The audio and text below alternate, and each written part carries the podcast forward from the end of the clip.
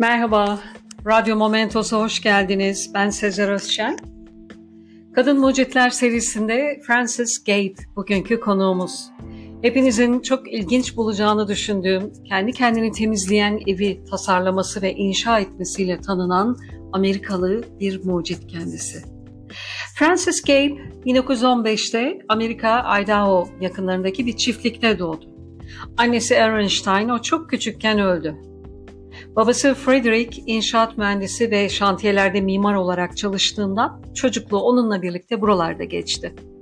Ailesi iş için Kuzeybatı Pasifik'i dolaşırken on sekiz farklı ilkokula gitti. bin dokuz yüz yirmi dokuzda Portland, Oregon'daki Kız Politeknik Okulu'ndan on altı yaşında mezun oldu ve altı yıllık ortaokul ve liseyi iki yılda tamamladı. Bir röportajda okulda zor zamanlar geçirdiğini, her şeyin çok yavaş ilerlediğini ve bir gün sınıfta ayağa kalkıp "Bunu bize geçen hafta anlattın" diye öğretmenine bağırdığını aktarmış. Gabe bin dokuz yüz otuz ikide elektrik mühendisi Herbert Bateson ile evlendi ve iki çocukları oldu. Uzun yıllar birlikte bir inşaat ve bakım şirketi işlettiler. Çift bin dokuz yüz yetmişlerde boşandı. Gabe'in icadı hayal kırıklığından ortaya çıktı. Neden bulaşık makinesini doldurup sonra boşaltıp dolaba koyarak zaman kaybedesiniz?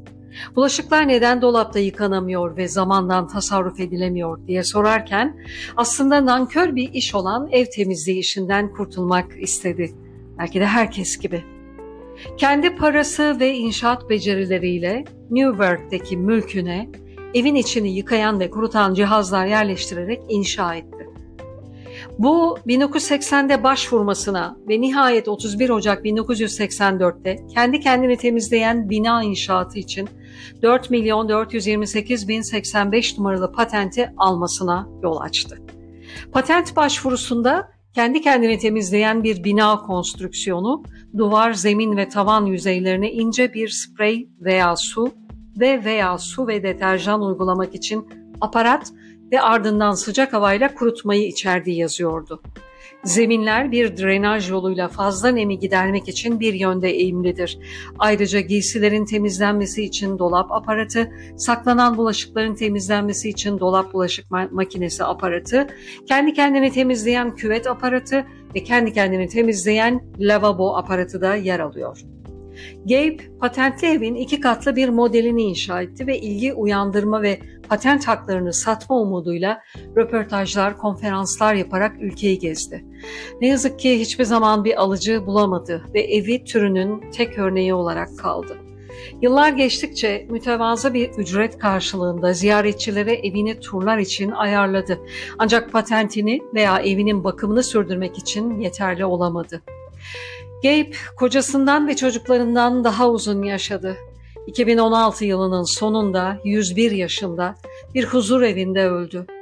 New York Times, Temmuz iki bin on yedide Gabe hakkında insanların ona olan ilgisini yeniden canlandıracak bir yazı yayınladı. Gabe'in ailesi onu bir huzur evine yerleştirmek zorunda kaldığından evini sattı. Ev hala kullanımda, ancak kendi kendini temizleme özelliklerinin çoğu mevcut sahibi tarafından kaldırılmıştır. Gelecek yüzyıllarda bu çalışmaların devamının olacağına eminim. Yine zamanın çok önünde giden kadın mucidimizin ruhu şad olsun diyorum. Dinlediğiniz için teşekkürler. Hoşça kalın. Radyo Momentos'ta kalın.